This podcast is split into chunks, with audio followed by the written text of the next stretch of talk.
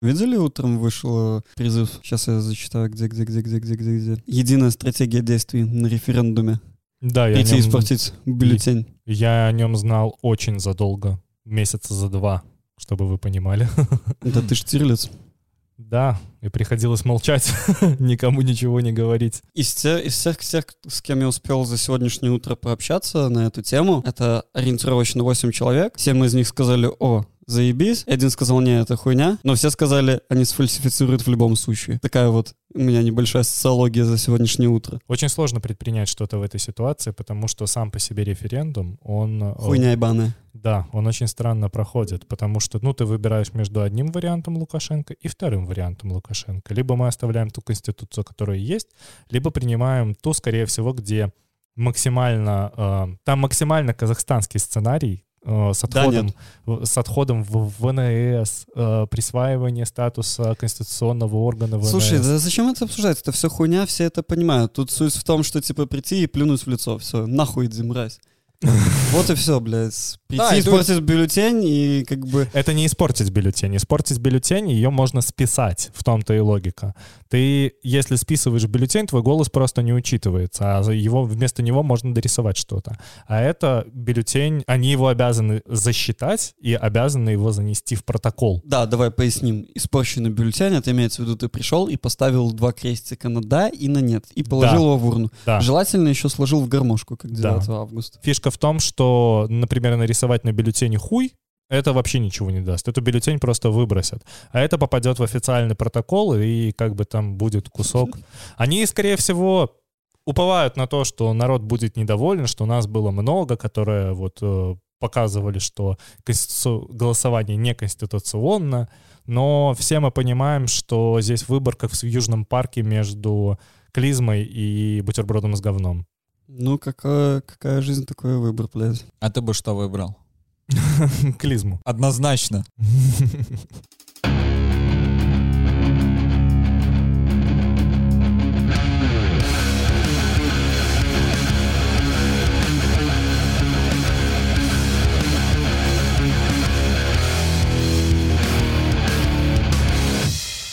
Двадцатый выпуск, мы все еще говорим про говно. Привет. Есть смысл нашей жизни, кстати. Привет, ребята. Да, здравствуйте. Кстати, 20 выпуск. Помнишь, мы обсуждали, мы все вместе обсуждали, что 20 выпуск, если доживем, то это значит подкаст жив, что не сломились и решили идти, идти этим путем. Так что, пацаны, поздравляю, мини-юбилей. Да, но на канале это же уже не двадцатый выпуск. Ну, именно как ЧЖЗ, который как выпуски выходит, это 20 Да. Единственное, у нас Маленький нету, юбилей. до сих пор нету четвертого товарища, он там где-то затерялся, то он Болеет работает. короной. Ой, Да, да. и снова мы тут? Минута молчания. Ой, слушайте, там вообще такая дебильная ситуация. Я просто в чуть-чуть в теме. У него на работе был чувак, который просто ходил на работу без запахов и вкусов и продолжал, не уходил типа на карантин, не, не брал больничный, ничего. Он просто продолжал работать. В результате он просто нахуй перезаражал всех. Вадим, насколько я знаю, сейчас довольно честно сидит на карантине, вместе со мной играет в Overwatch и чувствует себя относительно хорошо. Но... У него мини-отпуск, судя по тому, как он работает последний месяц, он, Да, принципе, может быть пиздец. довольный. Да, там у него вообще какой-то максимально всратый график. Он вот приходит на вот подкаст, и очень-очень человеку сложно разрываться, потому что мы, когда писали последний вот подкаст, чтобы ты понимал, он этим вечером поехал работать в ночь. Ну, у него другой режим. Он утром пошел, записал подкаст, и днем пошел работать. Просто у него утро и день — это наш вечер и ночь. Причем этот заражающий чувак, он, ну, просто прикалывается с этого. Да, да, Типа, да. Прикинь, э, не чувствую запахов и вкусов. Вот это... вот- Прикинь? Вот, вот это прикол, да?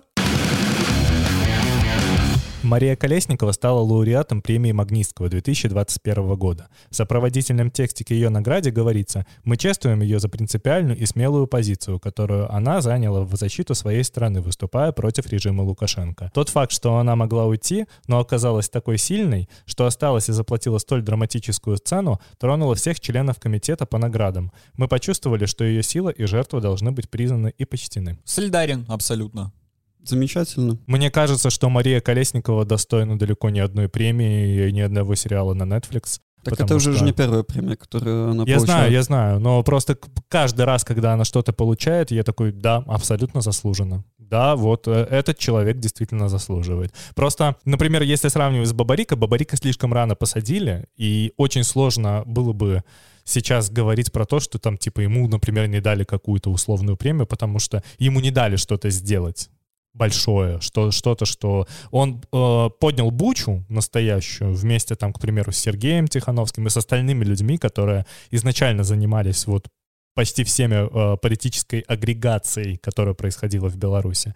Но вот Мария Колесникова была достойным продолжателем дела, и я надеюсь, что впоследствии я с ней еще смогу пообщаться и И на подкасте записать ее тоже, пообщаться О, с ней. было бы так здорово. Не знаю, этот бы подкаст длился часами, мне кажется. Да, мы просто бы сели на 12 часов, записали с ней и просто, знаешь, выпускали еще месяц только подкасты с Марией Не, выпустили бы одним длинным. Ну, рассказывай. Да, да, чё как. С- Самое классное, что теперь Мария Колесникова стоит в одном ряду с такими людьми, как Борис Немцов, Алексей Навальный, Любовь Соболь, Джемаль Хакоджи, Мария Реса, Олег Сенцов, Белорусский свободный театр, которому тоже в прошлом году дали премию Магнитского за Courage Under Fire.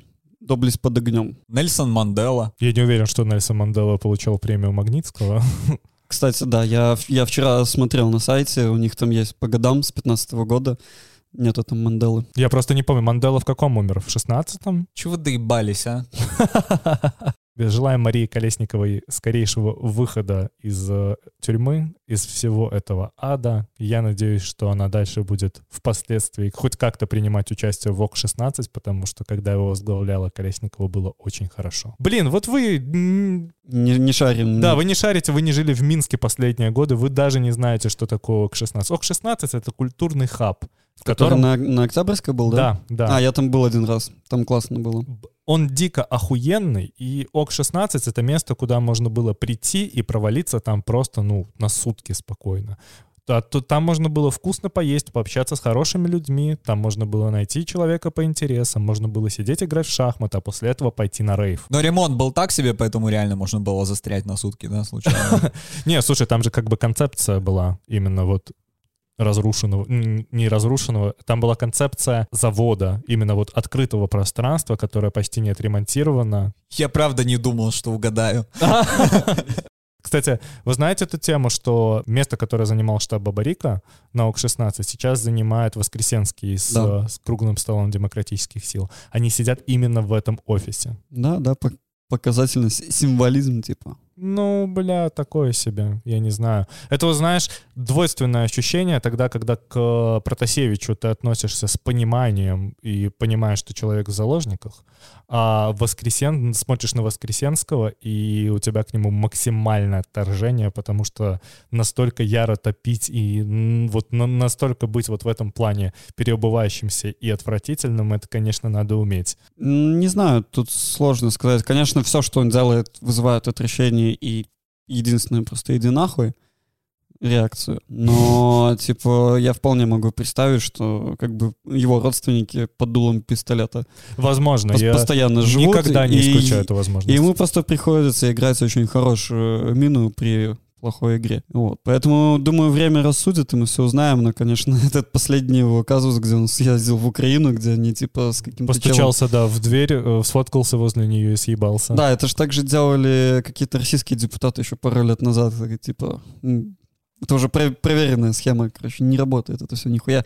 И его же после этого, э, после этой поездки сделали персоной нон-грата в Украине.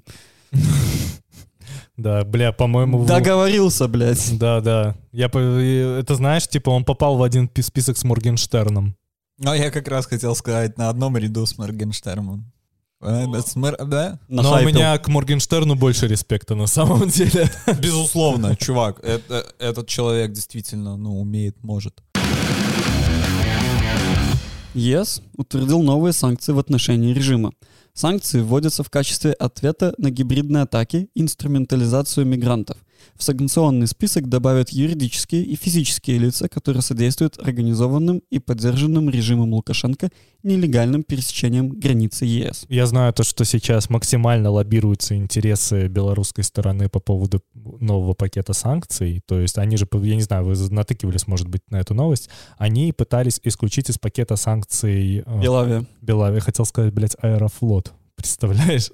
Аэрофлот тоже может допрыгаться, мне кажется. Ну, я не думаю, что Аэрофлот туда попадет, но вот если взять наш э, предыдущий подкаст, как он там, 18-й был, получается, когда мы разговаривали много про миграционный кризис, мы прямо почти везде попали в точку.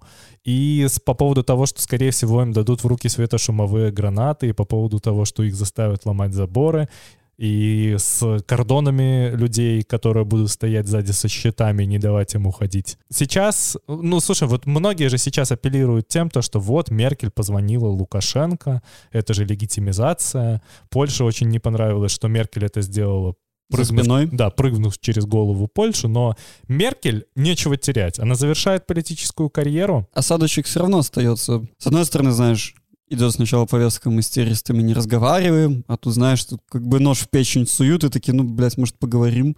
Слушай, когда люди в заложниках, и тогда, когда в твою страну валит толпа мигрантов, хер знает откуда, и ты даже не знаешь, типа, может быть, это радикальные исламисты, может, это представители ИГИЛ. Конечно, тут нужно разговаривать про это все, и, бля, очень-очень сложно, но я понимаю позицию Меркель, потому что, прежде всего, Меркель немецкий политик, и она, как немецкий политик, прежде всего представляет интересы немецкого народа.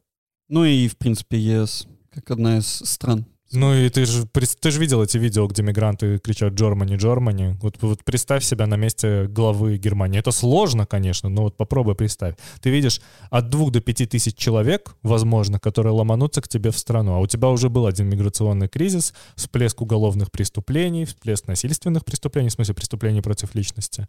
И, ну, блин, да, я бы на ее месте тоже бы позвонил Лукашенко. Но мне очень нравится, как э, это было преподнесено, то, что Лукашенко это не факт, конечно, но сливы говорят о том, что он требовал, чтобы сняли санкции против Беларуси и признали его легитимным президентом. Ну как, сливы? Министр иностранных дел Эстонии Ева Мария Лимец рассказала подробности этого разговора и сказала, что Лукашенко напрямую заявил легитимизация и снятие санкций. Когда такой человек говорит подобное, это не просто слова. Нельзя просто сказать, не, они пиздят. Конечно. Тут э, очень хорошо описывается вообще сейчас моральное состояние Лукашенко, потому что он вот именно человек из советской номенклатуры, который может взять и перевернуть страницу за один день. И для него это нормально. Он не понимает то, что он сам себя загнал в ту ситуацию, когда тот, кто его признает первым, станет таким же изгоем, как и он. То есть его максимально не поймут. Ну вот представьте, давайте на секунду, Ну что как там... с Фане Ризелем. Да, который- да, который пошел, пошел, пошел на контакт и сразу же просто отгреб от всех. Да, и пошел нахуй из FIFA заодно. Мгм. Не FIFA, а IHL. Ой, да, прости. Для меня вот это э, те же Одна яйца хуйня. только в профиль. Вся эта херня пидорская, да? Вот. А тем временем Минобороны Польши утверждает, что мигранты были вооружены светошумовыми гранатами, которые дали им белорусские спецслужбы. Кто-то, блядь, вообще сомневался в этом. Конечно, нет. Типа, чешские вот эти вот светошумовые остались. Делать с ними уже нечего. Самих протестов в Беларуси, в принципе, нет. Да и, наверное, да нихуя, наверное. Э, Если хотите узнать об этом поподробнее, мы очень сильно разбирали эту тему в одном из подкастов и рассказывали, как именно эти светошумовые гранаты и остальное оружие попадают в Беларусь. Причем среди кидающих камни в польских силовиков заметили еще и ребенка. Ну, так...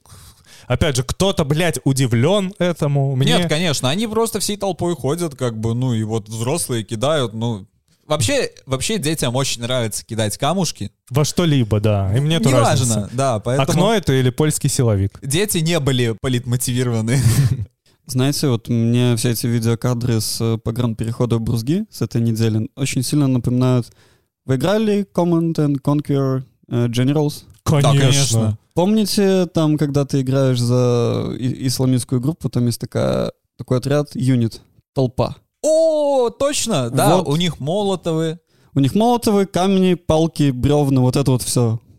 Я просто смотрел, как будто вот Приказывай и захватывай. Генералы! Мне в свете всего этого нравится то, что он вчера или позавчера объявили, что они очень обеспокоены применениями польскими силовиками слезоточивого газа против мигрантов. Я такой, ну да, блядь, вам ломают границу, вас кидают камни, отрывают бордюры, пиздят вас палками, и вы такие, да, действительно, слезоточивый газ — это жестко. Мгм. По пути в больницу просто рассказываете Да, это, да. да? Чем, блядь, занимается э, пресс-служба ООН? Кто-нибудь может мне сказать? Мы, наверное, немножко не в теме. Они вместе с нехтой, блядь, в одном лагере живут, я не знаю. Они вот, они вместе, наверное, вот выбирают заголовки вот эти вот. Типа, слезоточивый газ плохо, а водометы еще окей. Мгм. Типа, есть, они где-то черту проводят. Не знаю, это прозвучит жестко, грубо, и со мной многие не согласятся. Мне кажется, польские сил- силовики делали все правильно. Они защищали свою границу, они не пускали нелегалов, и, в принципе, да, мигранты от этого пострадали, но я видел там слишком борзых и слишком активных людей. Мне лично их очень-очень жалко. Они оказались в такой ситуации просто... Кого когда, именно? когда ты... э, мигрантов. Когда ты просто, ну, от паники, от, от безвыходности э, лезешь на рожон. Потому что, ну, вот, как загнанное животное, по сути. Пытаешься сделать все, что угодно. Не особо задумываясь о последствиях, потому что ты в панике. Ну и тебе еще ствол в спину пихают белорусские. Да, то есть и, Молодцы. и- их винить в чем-то, ну, очень сложно. На самом деле. Разве нет? А еще я смотрел, как, э, как они поливают из воды их, и подумал, а ведь там холодно. Это, это между прочим, очень, э, очень сильное оружие, очень болезненное. А прошел всего год. Год назад других людей поливали при холодной погоде Ну да, из водометов. конечно. Ой, да, это, это делают постоянно. Да, но как бы нет вообще применения водометов при Просто акциях, им не, им не пойти тема. потом домой куда-нибудь. Конечно, или, а, конечно. Они а, сидят в в лагере. кафешку какую-нибудь, чтобы отогреться. Там никуда от этого не Вот, и денешься. в связи с этим была же новость, то, что у них появился первый случай заболевания коронавирусом. Этот человек находится сейчас в тяжелом состоянии в больнице. Вопрос того, начнется ли эпидемия в этом логистическом центре, где У них же там болеть. поставили э, этот Антисептик, да? не антисептик, у них поставили этот э, как киос- э, киоск или лавку с вакцинацией. Мгм. Можно вам и, и шаурмой заодно. Похуй, ну типа тут, понимаешь, нету широкого доступа к вакцинам у местного населения, как бы граждан.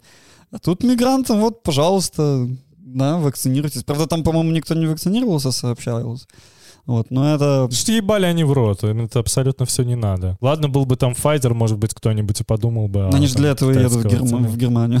Ну, возможно, возможно. Да, интересный, конечно, момент говоришь, но на самом деле не хочется никак э, посягать вообще на их права на что-либо.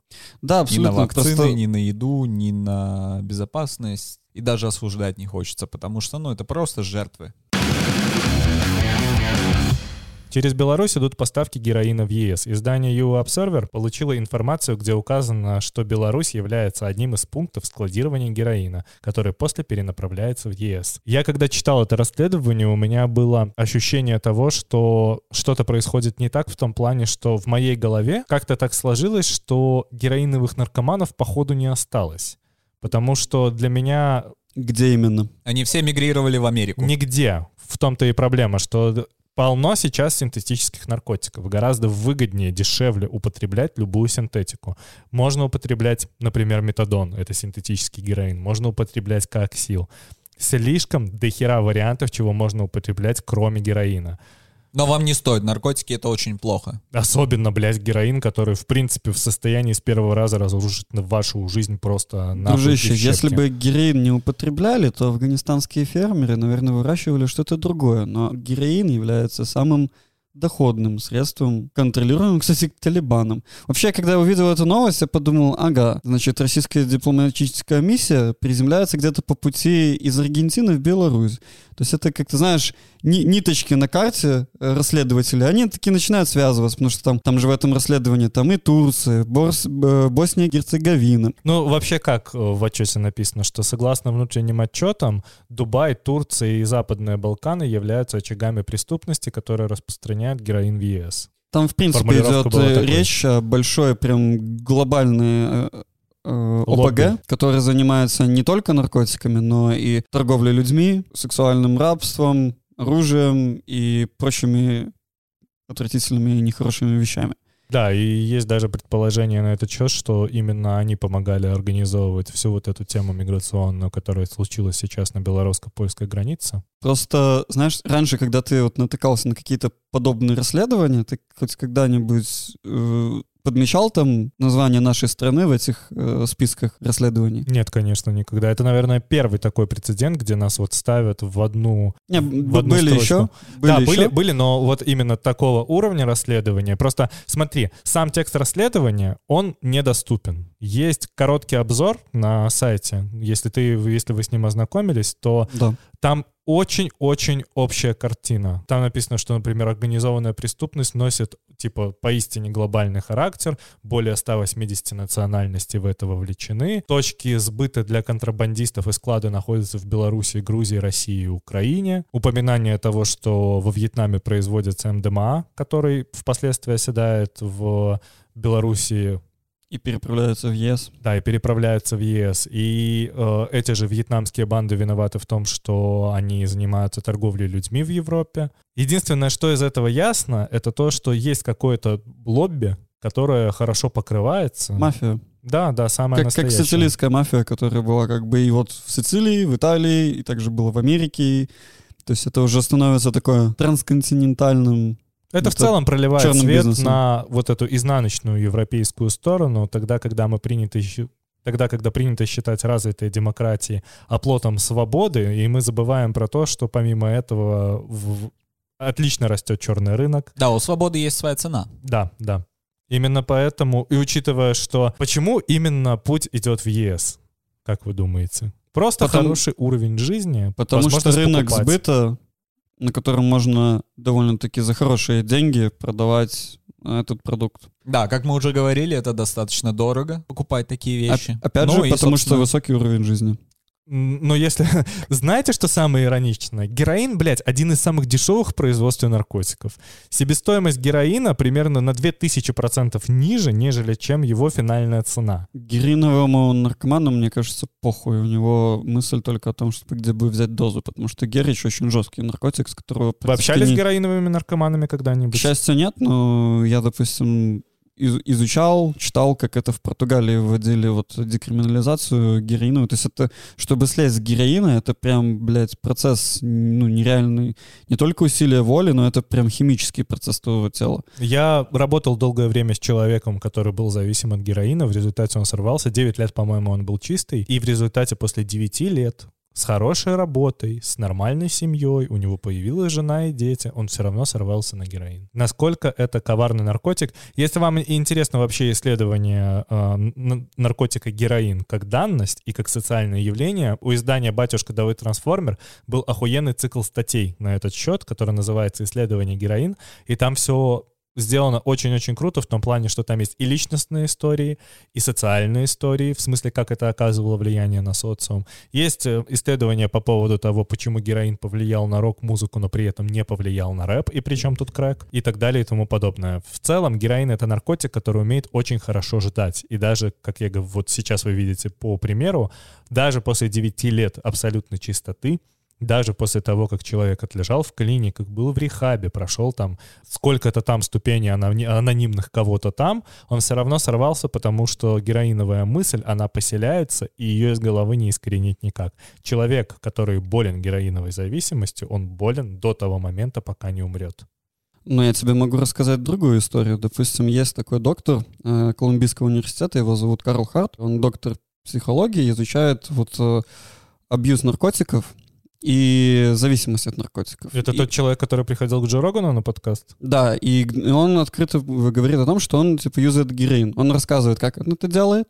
А, Я не буду лишний раз это пропагандировать. Знаете английский, хотите узнать побольше, идите послушайте Рогана. Он вполне подробно это все рассказывает. Но чел рас- говорит о том, что, в принципе, э, героин как вот э, наркотик, э, он слишком стигматизирован получился в итоге и из-за черного рынка, из-за его абьюза он тоже Из-за эпидемии СПИД, не забываем это. из-за эпидемии СПИД, он, в принципе, получил очень дурную репутацию, которая длится до сих пор.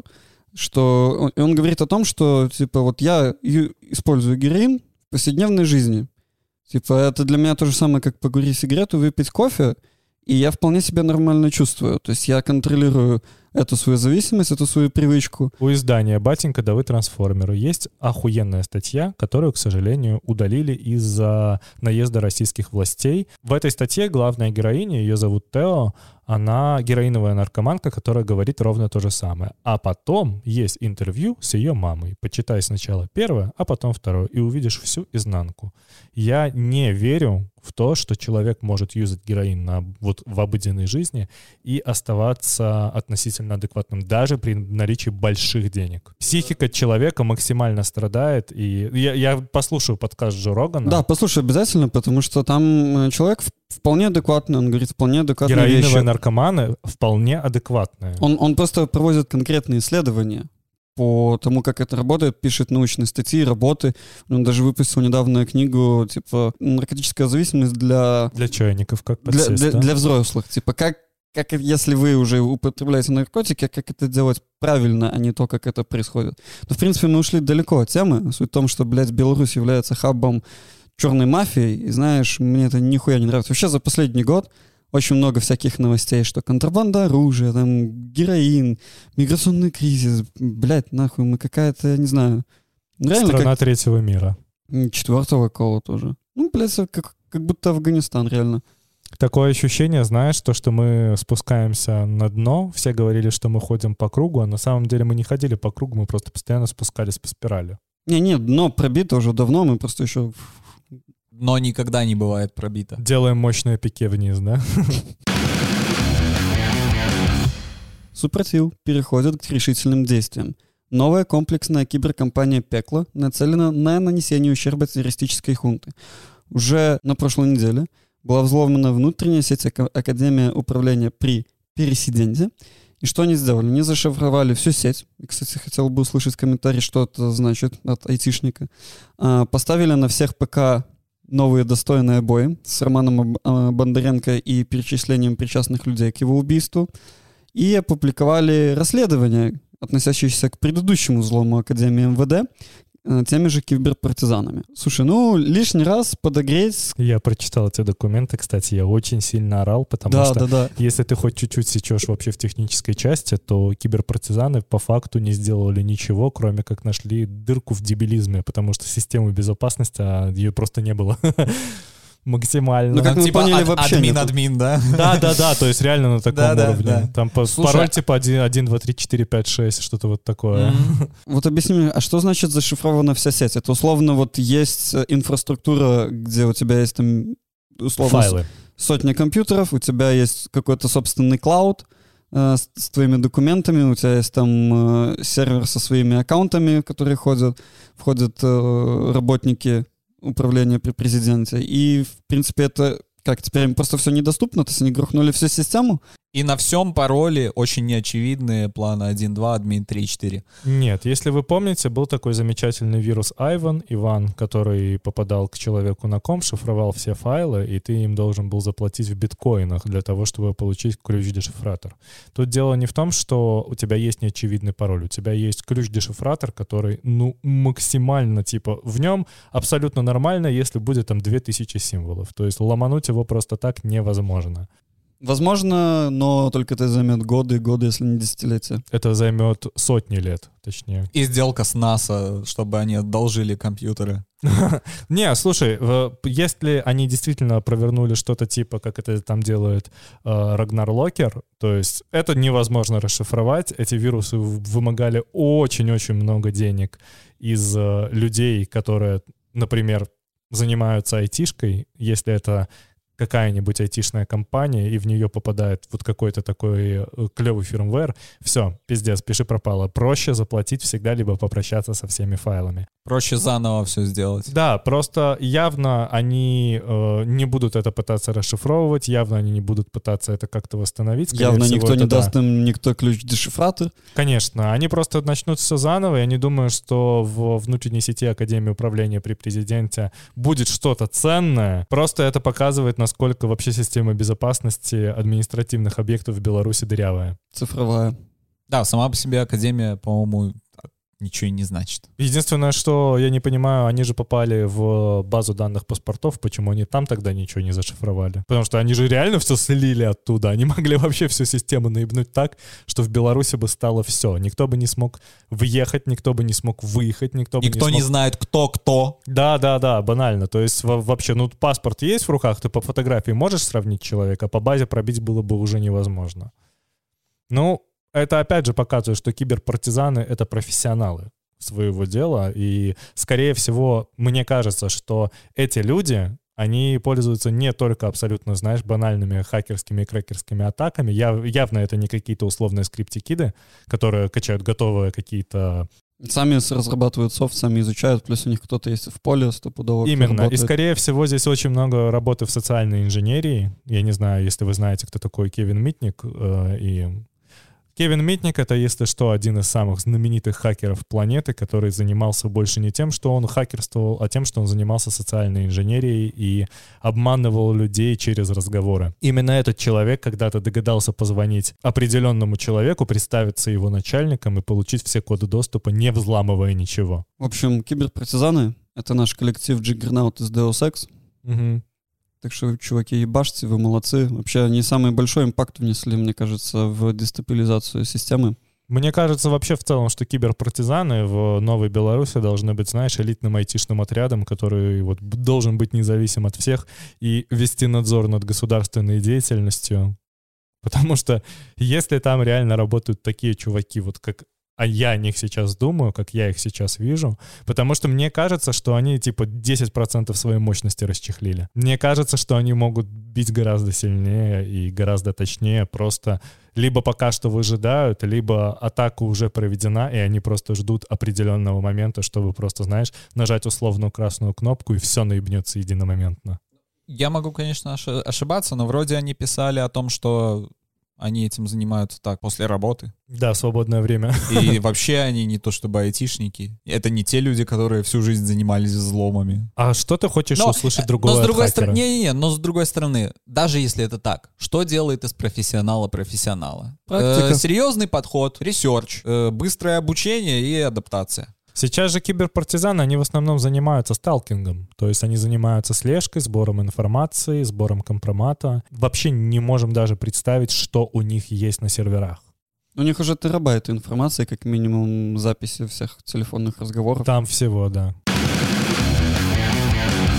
Был опознан один из лукашистов, который устраивал провокации на границе. Это, кстати, уроженец э, твоей же области, Могилевской, Алексей. Я бы сказал, что мне стыдно, но, блядь, я просто смотрю на его год рождения, Дмитрий Лоскович, 2001 года рождения, такой, блядь, 2001 год рождения, ему же еще даже 18 нет. А потом Нет, ты- им- ему есть 20. Да, а потом я вспоминаю, какой сейчас год, и такой, блядь, я старый. Не, вот и- О, а теперь это и до меня дошло, бля. до меня это уже даже давно дошло. Я помню, смотрел, когда сливы киберпартизан или черной книги Беларуси, и там судьи, всякие прокуроры были, и я просто, знаешь, смотр- ну, про- пролистываю эти анкеты, Там, где... типа 97-й, 98-й год рождения. Да, да, у них типа опыт, судьи? типа у них опыта, когда они в 20 лет становятся уже там старшими судьями, какими-то помощниками судей, я такой вспоминаю себя в 20 лет и думаю, бля, Я песок ел. не, не в этом плане, ты просто понимаешь, что это как бы молодые люди, у которых не сформировано вообще никак жизнепонимание, нету жизненного опыта, которые как бы кроме Беларуси и белорусской системы ничего не видели, у них нету какого-то вообще в принципе представления о мире, их система используют. То есть, условно, если бы их не, не пичкали говном, блядь, всю жизнь, не запихивали в казармы, блядь, но все-таки большинство выходит вот таких вот чуваков, как бы у них жизнь испорчена, они творят дерьмо, они, они Это вз- уголовники. Это в будущем. взросшенные, взросшенные люди, взросшенные на говне, закладываемом в черепную коробку люди. Ну, Которая смысл их жизни, кстати. Да, Так, просто, просто напоминаю. Они, они достойно Навоз как удобрение. занимают место в этой рубрике, да. Да, мне жаль этих людей, прям жаль. Мне интересно, вот я вот не, не знаю, как, конечно, люди реагируют на вот такой вот деанон. Ну, именно вот сами силовики, когда их деанимизируют. У них как в голове в большинстве стреляет, как бы, что ну надо как-то что-то с этим делать. Как они... Это же в будущем пере- перетекает вот какое-то общественное порицание. Тебя мало ли кто так или иначе кто-то узнает. Скорее всего- на- начинают писать твоим Мгм. родственникам, тебе. Там. Даже если у тебя есть дети, не, не раз, помню, читал статьи, где как бы силовики признаются, что их как бы, ну, у них на- накал дома в семье, потому что, типа, там де- детей э, в школе э, постоянно, ну, гоняют их же сверстники за то, что у них батя занимается, это их у них жена, блядь, пилит. Как, нормальная, блядь, жизнь? Давай, снимай с себя погоны. Ну, типа, скорее всего, это, блин, враги меня достали, проиграл. Это как, это как в доту катку слить. Мы, блядь, влетели в топ подкастов в Тайване какого-то хуя. О, а я предлагал, а я, а, помнишь, а я предлагал читать новости из Тайваня. Вот буквально 20 минут. Это все Ой, не Google 20, час тебя назад. слушал. Э, лучше бы Google слушал наши подкасты. Надеюсь, он так и делает. Он Ну- так и делает. Лучше бы он быстрее их подтягивал. Ну, смотрите, мы все обсудили. Да просто новости блядские, мы такие, все, дальше, блядь. Давай, давайте Блин, меня на самом деле эти новости уже в плане Беларуси Я не настолько могу, заебали. Я уже не могу. У меня ощущение, что, во-первых, я перестану удивляться до конца жизни, а во-вторых, я просто не понимаю, как можно производить столько однотипного говна. Вот мы начинали подкаст, мы разговаривали про миг- миграционный кризис, и мы говорили все ровно те же самые фразы, которые говорим сейчас. Дальше конфликт все равно будет скалироваться. Дальше все равно как бы степень напряжения и степень ответственности за эту херню, она будет возрастать. А, Дальше все все равно будут со всеми сраться. Я когда сейчас читаю новости вот нынешней повестки и от демократических сил, от формальной власти, вообще поебать. Все вот реально заменило какое-то сплошное говно, которое реально становится смыслом нашей жизни. Может быть, я просто становлюсь депрессивным, может быть, Нет, нет, я есть- абсолютно согласен с тобой. У меня флешбеки еще самых первых подкастов, как мы это говорили, каждый раз, как мы это повторяем, я такой... Новые слушатели, скорее всего, конечно, этого не помнят. Они вряд ли это пошли слушать с первого выпуска. Но очень-очень заебывает, когда ты говоришь одни и те же вещи из раза в раз. Это как, блядь, спорить с антиваксерами, которые, блядь, приводят постоянно одни и те же доводы. Или чуваков, которые топят только за вакцины. Максимально все одно и то же, и максимально однообразная повестка, она тебя начинает просто трансформировать в человека, который уже банально хочет от этого отвернуться, перевернуть страницу. Мне иногда кажется, что белорусская власть... Я тебя здесь остановлю, никаких, блядь. Не, мне кажется, что иногда белорусская власть специально производит такого рода э, контент, чтобы нас максимально это, быстро это заебало. информационная война, чувак. Это прям информационная война, я тебе могу сказать. Прям я на себя это прочувствовал вот в конце прошлого года, начале этого года, когда такой поток такое количество негативных новостей, когда ты еще пытаешься с этим что-то сделать, когда ты ему противостоять, не только внутри себя, но и какими-то действиями, ну, оно высасывает, оно высасывает из тебя жизнь, знаешь, это как дементоры в Гарри Поттере, которые всю радость, все счастье, все, все краски жизни из тебя Кошатку в высасывают. пол или дементоры отсосут нам радость.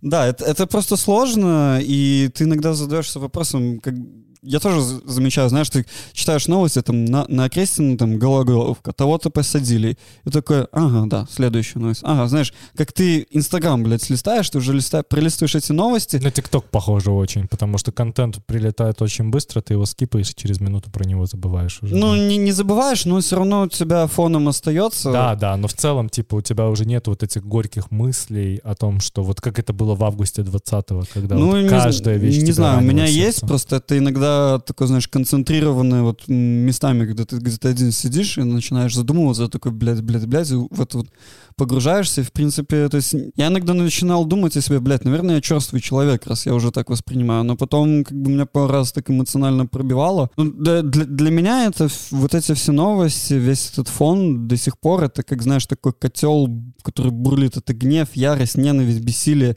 депрессия, вот все эти негативные эмоции, это как- хочется разъебывать нахуй стены все. Хочется разъебывать все и вся нахуй, блядь, всех поубивать иногда. А я просто. перерос эту стадию в апатию. Я, знаешь, я, у меня, я испытываю все то же самое, что и ты, но сил беситься и долбить в стену кулаками уже не осталось. И остались силы просто, знаешь, смотреть в эту стену бесконечно и ждать чего-то, потому что И тут ты Сергей когда ты- Тихановский, да? Который тоже сидит и смотрит стену. Ну, слушай, Сергей Тихановский вообще обычно имеет боевой настрой. Мне Да. кажется, только его, блядь, выпусти из тюрьмы, у Тихановского такой такой, будет. запал появится, да, что сметет нахуй Ну, кроме Тихановского, у нас там еще более тысячи заключенных, которые также сидят, в принципе, и, и немногие, я думаю, обладают такой... Хотя, судя по письмам, многие обладают такой силой духа. Э, Самые достойные люди, как оказалось, сидят у нас в тюрьмах. А, ну, я вот через э, процесс апатии прошел в начале этого года. То есть у меня была апатия прям, где я просто лежал и не мог нихуя делать. И в какой-то момент, как бы, когда ты отстранился, выдохнул, начал жить и потом обратно погружаться, я вот эту энергию направляю в русло какого-то ну, действия, нежели просто сидеть и такой, ну да, ну да, ну да. Э, Я это все читаю и смотрю просто, чтобы знать об этом. Мне кажется, я должен. Это не принуждает меня ни к чему, но вот просто изнутри есть какой-то, какая, какой-то хотя бы мотив это делать. Как будто я, я, я просто, это не должно пройти стороной, иначе если ты ни о чем не знаешь, то и, следовательно, и говорить ни о чем не можешь. Я думаю, что это будет последний выпуск чисто ебанутых новостей из Беларуси. Пусть они хотя бы разбавляются другими ебанутыми новостями. Циклично мы ходим по кругу истории, как ты любишь говорить. Да, да. Не, ну слушай, все это было пройдено 10 тысяч раз уже. И, в принципе, уже можно понять, в, какой, есть- в какую сторону это все двигается. И будет интересно, будет жестко и будет, скорее всего, очень грустно. Большое спасибо, что вы нас слушали. Надеюсь, что нашим депрессивным спичем мы вам не сильно понизили настроение, но верьте, что все будет хорошо. С вами был Михаил. Кирилл. Леша был, блядь. Да, да. Спасибо всем большое. Пока. Пока.